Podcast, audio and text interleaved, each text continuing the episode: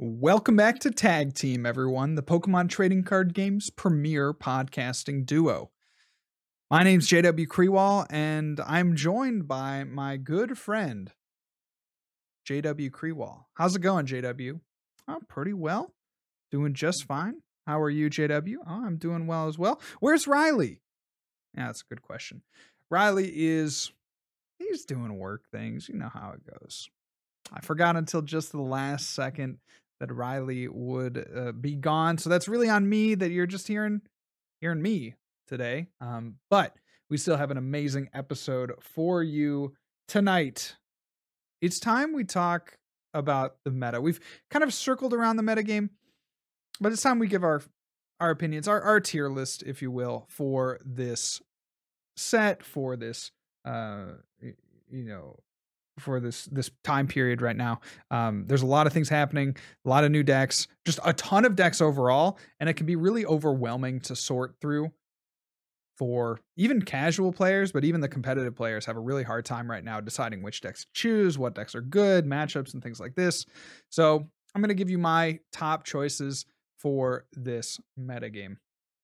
But before I get into that, let's talk a little bit about what everyone comes to Tag Team Podcast to learn about, and that is Twitter controversy. This week in Twitter world, I don't know, people make the jokes that, oh, I can't go on Twitter anymore because I just get upset. Or they they make the meme where they open the keyboard and the laptop and they see Twitter and then they close the laptop immediately. And I don't know. For me, I, I really enjoy Twitter. But this week on Twitter was the Great Shuffle Debate. You say, yeah, what is that? You know, maybe some of you are saying, what is that? Uh, the Great Shuffle Debate of 2021 was spurred by Tord Reklev's tweet saying, PSA, please don't ever riffle shuffle your opponent's deck. You should also stick to mash shuffling instead. So Tord is kind of assuming that you know, maybe there are people out there that don't know that you actually aren't supposed to riffle shuffle your opponent's deck. Like maybe they don't know that that's bad manners. On the surface, that seems like a very, you know, innocent tweet, right? Like, you know, maybe there are people that haven't played and they just don't know not to riffle shuffle.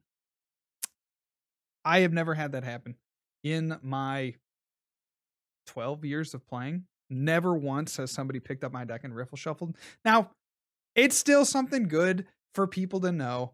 But there was this big kind of uproar caused by the tweet. And that's, I think, the real interesting thing is like, Tord, I don't think meant this like maliciously. He wasn't trolling anyone, he wasn't doing this uh, out of malice, but it brought a lot of people to the comments saying, you know, I, you know, anyone that that riffle shuffles decks, you know, should be go uh you know straight to straight to heck. They should go straight to heck. They should you know never be able to to play in an event ever again. You know they, people go off like on a freaking tangent. Talking about oh my gosh i can't you know i'm gonna sell my cards after. Why would somebody ever riffle shuffle? I i can't believe they're gonna damage the cards. Don't they know it? And it's just it was too much. So of course i had to chime in and i had to say you know spending all this money to go to regionals, you know, that's that's fun, but the real great the real nice thing about going to regionals is riffle shuffling someone's max rarity deck. That's the nicest thing. And I got a few comments and people messaged me and they're like, "Man, that's that's not a very nice thing to do. That's that's really rude of you to do. You should never riffle shuffle." Okay, I get it. Nobody nobody's actually going to riffle shuffle. Just just chill. TCG Twitter, just chill. You're okay. We're going to get through this. Okay, on to the tier list. Let's talk a little bit about what we got going on in the world of poke. So, Fusion Strike is hot and heavy right now, and there's a lot of things to cover. So, I got my personal tier list. Riley, I'm sure, is in somewhat of alignment here on what I think is good. Obviously, the number one deck should be no surprise.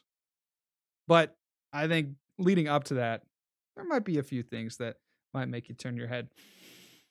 We'll get Riley's thoughts on that in a following week. But for me, the number 10 best deck in the format right now is Rapid Strike Inteleon.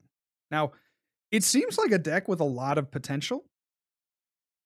The VMAX obviously having that sniping ability to discard a water energy, hit your opponent's bench Pokemon, two of them for 20 damage. Does 140 damage, picks up an energy back to hand, and you can loop that turn after turn. You're going to get the energy back to hand. Might be able to Cheryl, heal your opponent's attack. It's not really something we see in the format right now. A lot of heavy uh, healing based decks, but Rapid Strike Inteleon is that deck that can just consistently heal turn after turn,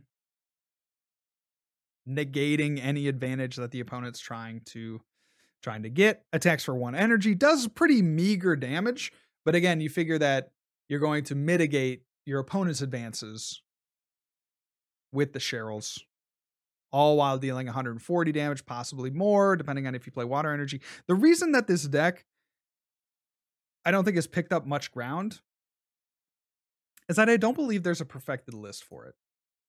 We've seen some lists that include water energy, some lists that don't include water energy, some lists that are really focused on healing, some lists that aren't focused on healing.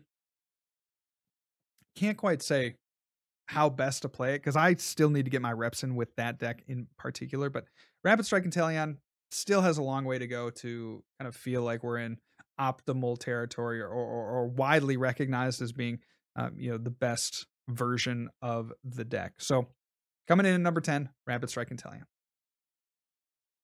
Number nine, our first dark deck in what will surely be a theme of this tier list, Gengar. Gengar VMAX, deck I'm really excited about. I love it. I think across the board has really nice matchups. You know, you're looking at maybe Leafeon as being a bad matchup. Um, you're looking at oh, potentially, you know, Eternatus being a bad matchup, potentially something like Jolteon being able to snipe your bench dudes as being a bad matchup. But you're smacking around Mew. I mean, it is close to having an auto win. Now, I don't think it's the most auto winny deck that you can get against Mew VMAX, and I'll talk about that in just a second. But it, it's right up there. Two energy, you know, unless the opponent plays Fan of Waves or Crushing Hammer in that Mew deck, they're probably not getting around your Gengar. That thing is eating you up for breakfast, spitting you out, and probably eating you again for lunch, and then spitting you out, and then eating you again for dinner, and then spitting you out like Gengar. Uh, certainly has to be in the conversation again, just because of that Mew VMAX matchup. Because we've been talking a lot about Mew VMAX. A lot of content creators talking about Mew VMAX having little to no negative matchups. I don't think that's truly the case. Um, but amongst a lot of the top tier decks, Mew can certainly outclass. Gengar, not one of them. Also put it on the tier list here.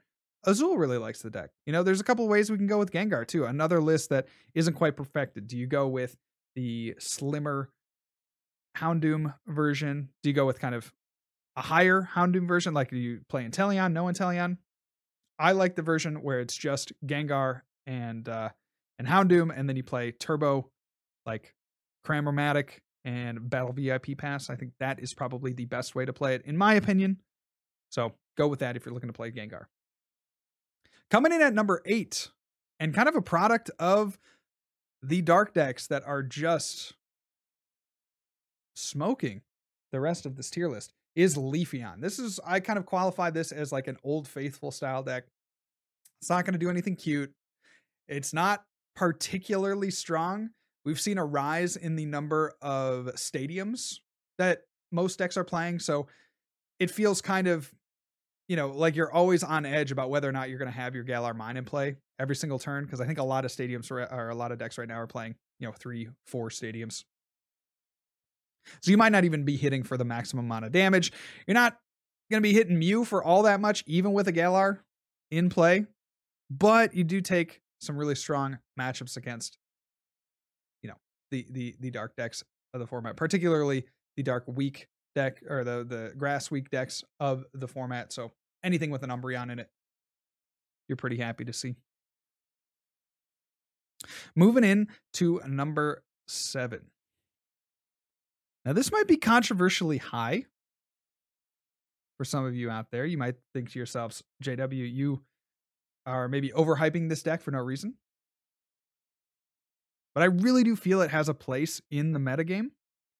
If only because it's the one deck in the entire format that has a 100 to 0 matchup against Mew VMAX.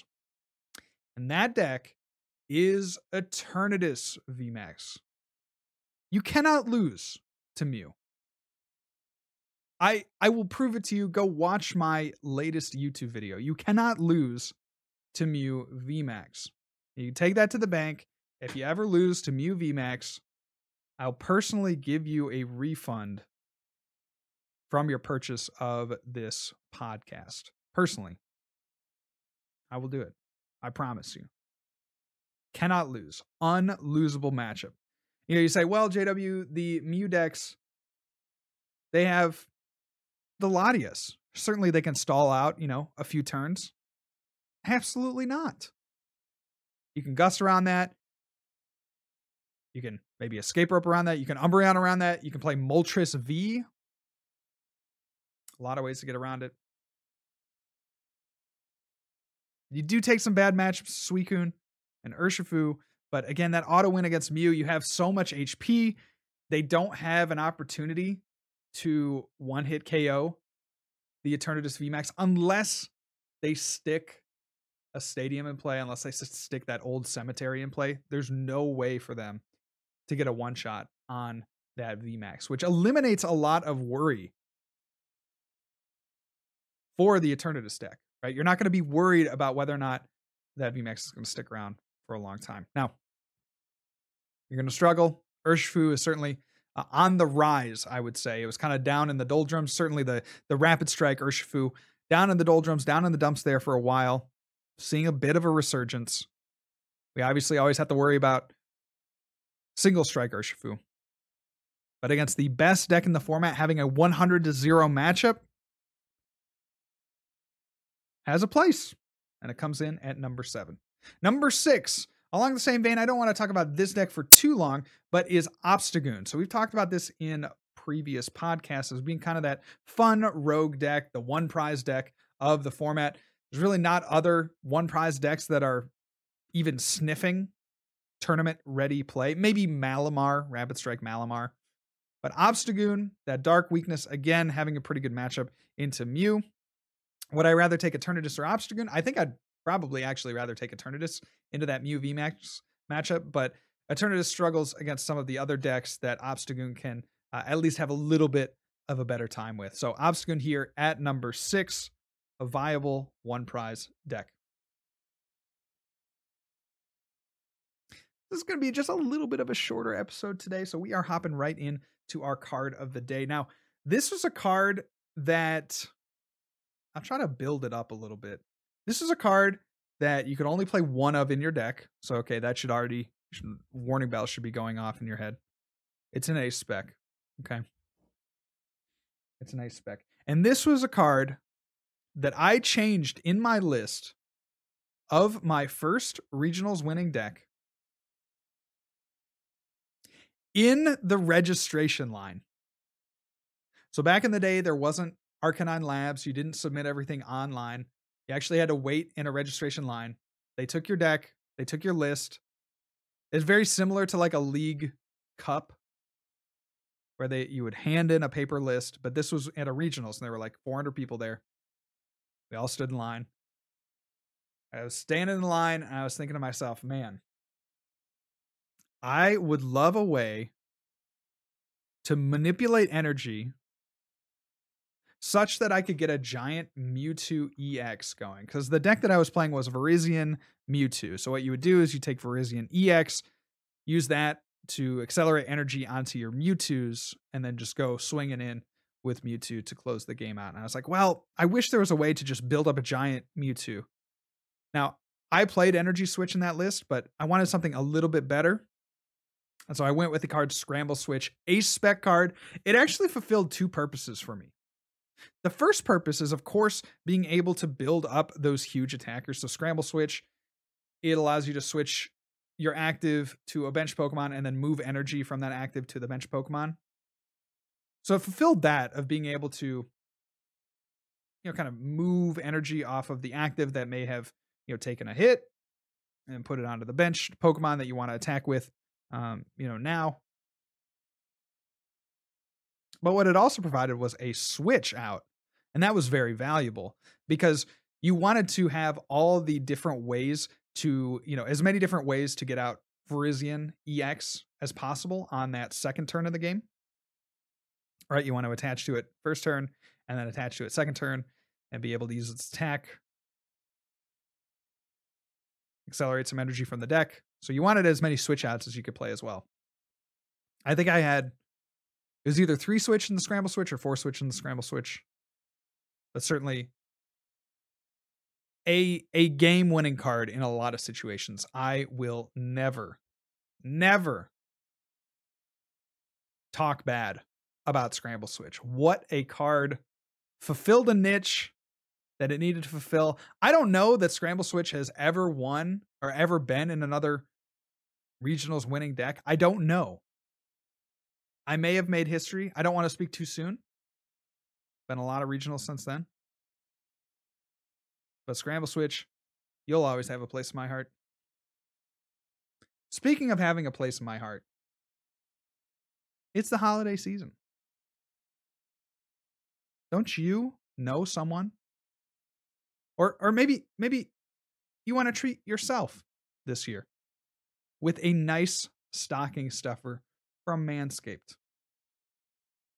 Thank you so much to Manscaped for sponsoring the podcast tonight. Manscaped has the tools to guarantee you win this year's White Elephant. Guarantee you win favor amongst relatives, friends, family.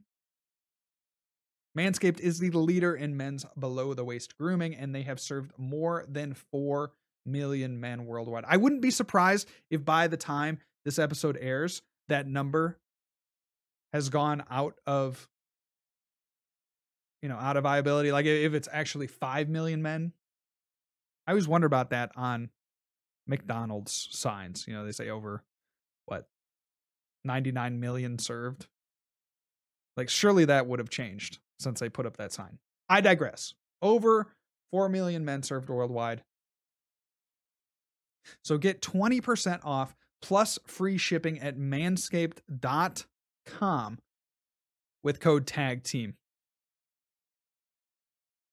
Imagine if Delibird comes down your chimney this year and gives you a Manscaped product. You could be that for someone else, or you could treat yourself. Do your Voltorbs right. 20% off plus free shipping at manscaped.com with code tag team. That's code tag team at manscaped.com. Check it out. You might enjoy it. manscaped.com, code tag team. Coming in at number five on our tier list, Rapid Strike Urshifu VMAX. Now, this is a deck that kind of fell off everyone's radar at the start of the format. And is slowly creeping back because that's just kind of what Urshifu does. Turns out, sniping is good. Turns out, playing fighting, like fighting is is just a generally good type. You're swinging into Jolteons for weakness. You're swinging into Gengars for weakness. But then also, you could play it with the Moltres. And I really think that's where the deck shines. I, I've always thought that. I still think that, right? Moltres is so good into Mew VMAX that you just got to play it. So, Moltres, where do I think Moltres can actually work? Because the problem with Moltres against Mew is that Mew has so much access to the opponent's benched Pokemon and so much ability to knock out opponent's bench Pokemon that you need to be able to build up a Moltres in one turn. So, what we're seeing from these Rapid Strike Urshifu lists is that they're playing not only an increased Moltres count, I think three is the correct number. Honestly, I, I really believe it. I've said that for the longest time. If you're playing Rapid Strike Urshifu Moltres, play three Moltres. Play as much basic energy as you possibly can because you need those Moltreses to pop turn after turn after turn after turn. But the way that these players are getting Moltres into play, powered up in one turn, is with Raihan. And so you're seeing an increased count of Raihan, two Raihan, possibly three Raihan. It's not for the Urshifu. I mean, it it is for the Urshifu. Like that, that's just a good card generally. But it's more so for the Moltres. You can slap a Moltres down, Raihan an energy to it, attach another energy from hand, and then use the Direflame Wings ability on the Moltres. You all of a sudden, you got one whipped up. And even if you're on the four prize turn, you potentially have another chance to do that again the next turn. So if you're playing into the Mew VMAX, they can start really hot, absolutely. But if you're playing into the Mew VMAX deck and they only take two prizes on their first knockout, then you have the opportunity to go double Moltres into their Mews for two straight KOs. It's not the easiest deck to play. I'll give you that. But it's one that I think more players should be playing. And again, that Raihan Moltres combo is what makes the deck even remotely viable. So if you're thinking about this list and you're thinking about testing it, that is kind of where I would look. Increase your count to three if you haven't already. And then test two or three Raihan. What makes more sense? How many basic energy do I play? Still think it's a good deck. I think it should be played a little bit more than it is. But mm-hmm. coming in at number five, I think there are some a little bit better decks, maybe a little bit more consistent decks that we can look to. Certainly one of the most consistent decks in the format, Suicune, coming in at number four. You got some nice consistency with the Melanie. Decks are loading their bench. We're seeing a lot more Battle VIP Pass index or you know things like Eternatus, which is just going to want to fill their bench all the time. Suicune is nice. Suicune is a very wholesome deck. Does have some one hit KO potential. I think you probably do want to include Ludi Colo in the lists.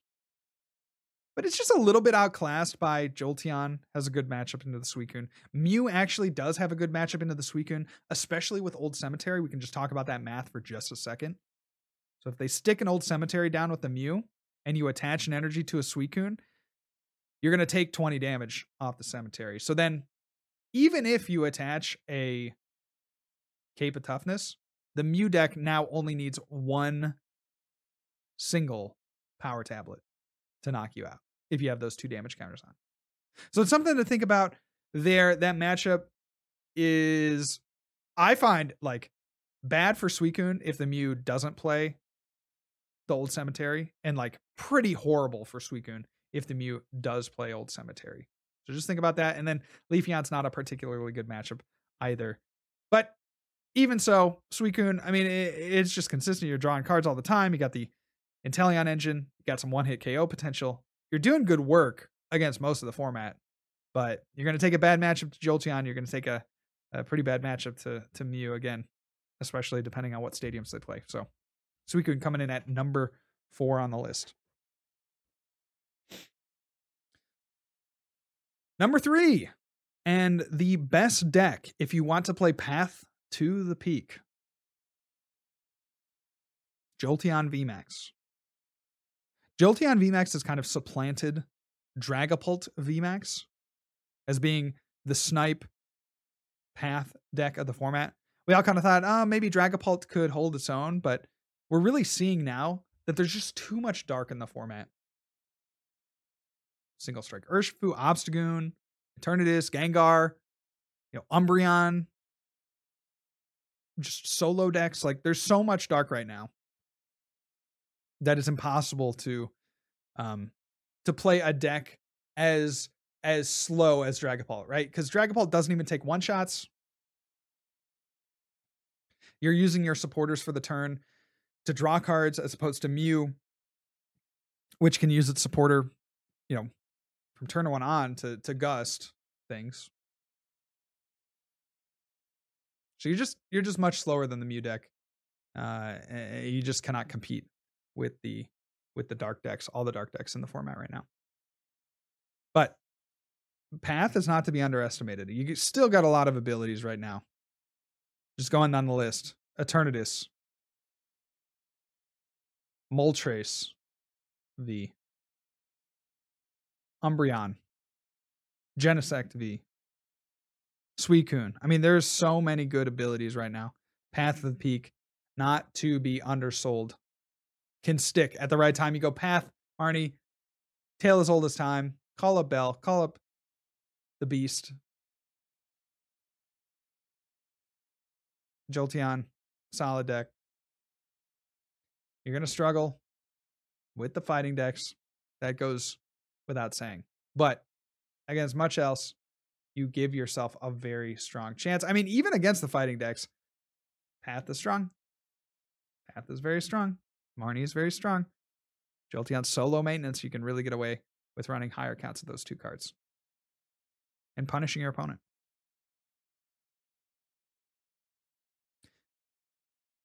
Single Strike Urshifu is number two. I don't think that's a surprise.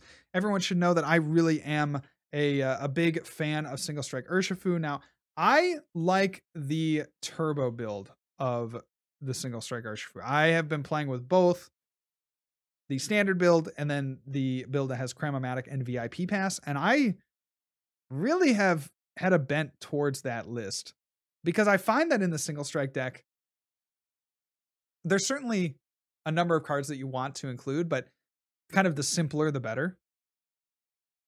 And you really just want as many ways to get out Pokemon on that first turn as possible. That sets yourself up for winning or losing at the end of the game. It's like whether or not you can get two Houndour out with an attacker, with an energy, right? And if you can do that, you're probably in pretty good shape. So I like to play it with the Cram-O-Matics. I like to play it with the Battle VIP Pass. I think that's just the way to go. I think that's just the way to go. You're free to disagree with me. Leave a nasty comment on this podcast saying, JW, you idiot. Single Strike Urshifu doesn't need Battle VIP Pass. What are you talking about, bro? But I really do believe in my heart of hearts that the turbo build is where you should go. Now you're taking good matchups to Mew. You're taking a good matchup to Jolteon. You're doing nice things against things like Eternatus. You're giving yourself a shot in every single matchup. It's just the consistency factor. Now people are saying Mew has a, you know, 50-50 with single strike. I haven't personally seen that. It's not it's not a horrible matchup, but I still feel like it's solidly in single strike's favor. I've played, you know, a handful of times in that matchup, right? So so again, that's that's a personal bias. The data actually suggests that there is a 50-50 matchup. Um, I don't quite know why. Again, the consistency probably plays, you know, a major role in that. But from my perspective, I haven't found that to be the case. Single strike has won probably about 65% of the time over the Mew. In any case, coming in at number one, no surprise, Mew V Max, the most consistent deck of the format. It just does what it needs to do every single turn. It has one hit KO potential. And I firmly, firmly, firmly believe the way to play Mew VMAX, not with Peony, no, you're playing it with Cram-O-Matics, great card for the deck. Battle VIP Pass, pretty good card for the deck. I think Cram-O-Matic maybe a little bit better for the card because it can reduce the amount of cards that you have in hand while also digging any card out of the deck potentially. But Mew, so strong across the board, consistent, fast, one hit KO potential, doesn't really have a lot of tricks. I actually I was thinking about this today. I was like, how nasty would it be if they had given Mew VMAX like one more different attacker that did something just a little bit different? Like, what if they had given the Mew deck another basic Pokemon that could spread or something? You know, how much better would it be? I, I don't know. People have been playing Meloetta in the deck I like that. Oricorio probably should be out by now. Meloetta in the deck. No Oricorio.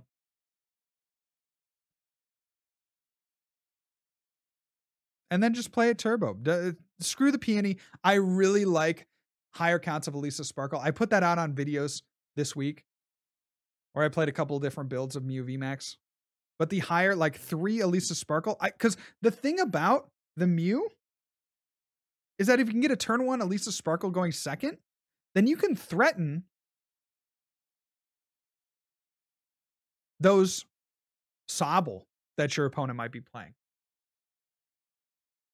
Those Houndour that your opponent might be playing, right? That's super valuable to get that first knockout. It means that you don't have to go through two VMAX Pokemon. You can go through a V and a VMAX. Or two Vs and a one prizer. I think I, I, I really think the three Elesa Sparkles the way to go. And, and, trust me, if you haven't played it, if you're if you're down to two, just try it. It gives your deck a little bit more aggressiveness, and like even swinging into a V Pokemon for 70 damage. You know, again, assuming that they don't get a one shot knockout on their next turn, assuming they can't do 180 damage to you on the next turn, you're setting yourself up for success by doing that little 70 damage into, you know, an evolving V Pokemon that's going to go into a VMAX. Right? Because then that means that you aren't going to need as many of your power tablets. I mean, it just makes sense to me. I don't know. I don't know. Let me know what you think. So that is the power rankings, our tier list for today. Thank you guys all so much for listening. We appreciate the listenership. If you wouldn't mind, you're already here on Spotify, iTunes, wherever you get your podcast. Please go down below and leave us a comment. Rate the podcast, review the podcast. It helps us out so much. It'd be awesome to get to 75 reviews on the podcast on iTunes. That'd be just a, a great thing. It, maybe even 100. I, I think that'd just be a really good goal for us to hit here over the next few months. But thank you all so much for listening. We appreciate you guys more than you know. Riley and I talk about this community of listeners, and we're just so thankful that um, we've kind of carved out this little niche. So thank you guys all so much for listening, coming back week after week, growing the podcast. If you want to talk a little bit more about what you heard today, you can hop on over to my Twitter, Riley's Twitter, or the Tag Team Podcast Twitter. That's at Tag Team Pokemon on Twitter for the podcast. That's at Smiles with Riles and at Real John Walter for myself. You can find me on my Twitch stream, twitch.tv slash flexdaddyrighteous. And we normally stream the podcast over at twitch.tv slash munner. That's Riley's Twitch channel. So that's going to be all for me today, guys. Thank you so much for listening. This has been Tag Team, and I'll catch you next week. Peace.